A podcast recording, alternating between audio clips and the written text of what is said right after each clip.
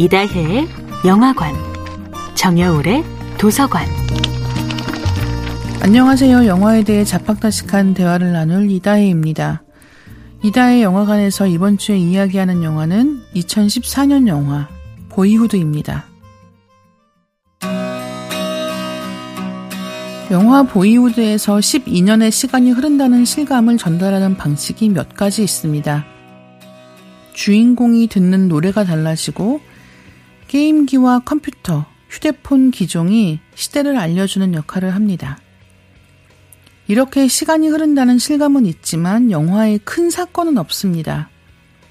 그런데 큰 사건이 없어 보여도 소년이 청년이 되는 과정 자체가 사건입니다. 부모님이 이혼하고 어머니가 두 번 재혼을 하고 누나와 메이스는 성장합니다. 그 과정을 보여줄 때 삶의 구체적인 성취라고 생각하는 사건들은 오히려 크게 다뤄지지 않습니다. 예를 들어 부모님의 이혼이나 재혼이 결정되는 순간을 크게 잡아내는 식이 아닌 거죠.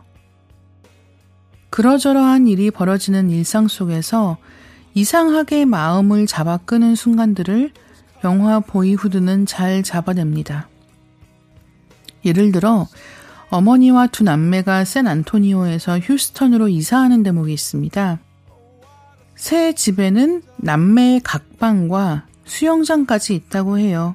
이런 멋진 새 집으로 이사하지만 아이들이 키를 체크해 둔 키재기 눈금 같은 것들이 눈길을 잡아 끕니다.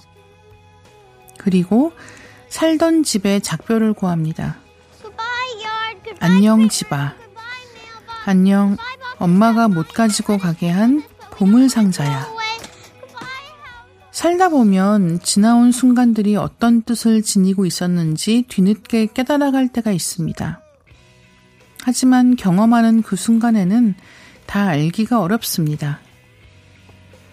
사진 앨범에 남은 특별한 순간들은 그 자체로 삶의 이정표 같은 역할을 하지만 기억 속에 남은 그 시절의 자아상은 때로 남에게 다 설명하기 어려운 쓸쓸하고 적요한 모습을 하고 있을 때가 있습니다.